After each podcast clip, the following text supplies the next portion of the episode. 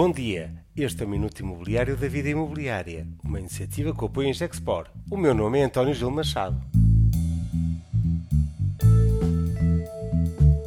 Alojamento local, atrapalhada legal.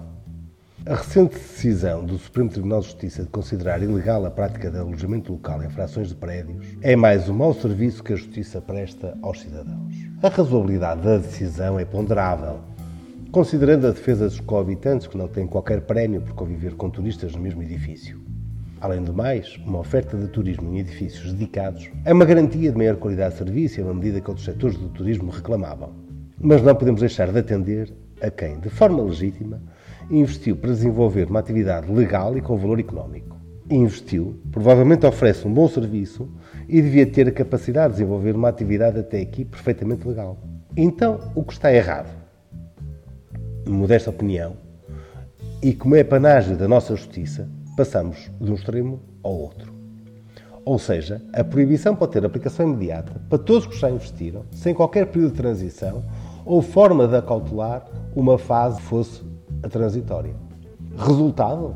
A certeza de mais trabalho para advogados e tribunais, que vão ter agora uma avalanche de processos para todos os que querem fazer cumprir a jurisprudência agora declarada pelo Supremo Tribunal de Justiça.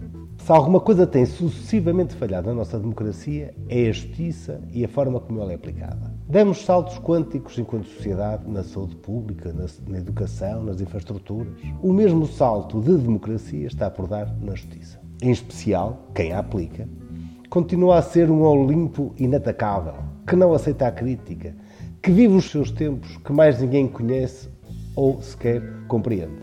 Não está em causa a justeza da decisão mas está profundamente errada a forma como foi aplicada, lançando num pesadelo milhares de pessoas e famílias que julgavam ter encontrado um modo de vida ou um complemento essencial de rendimento.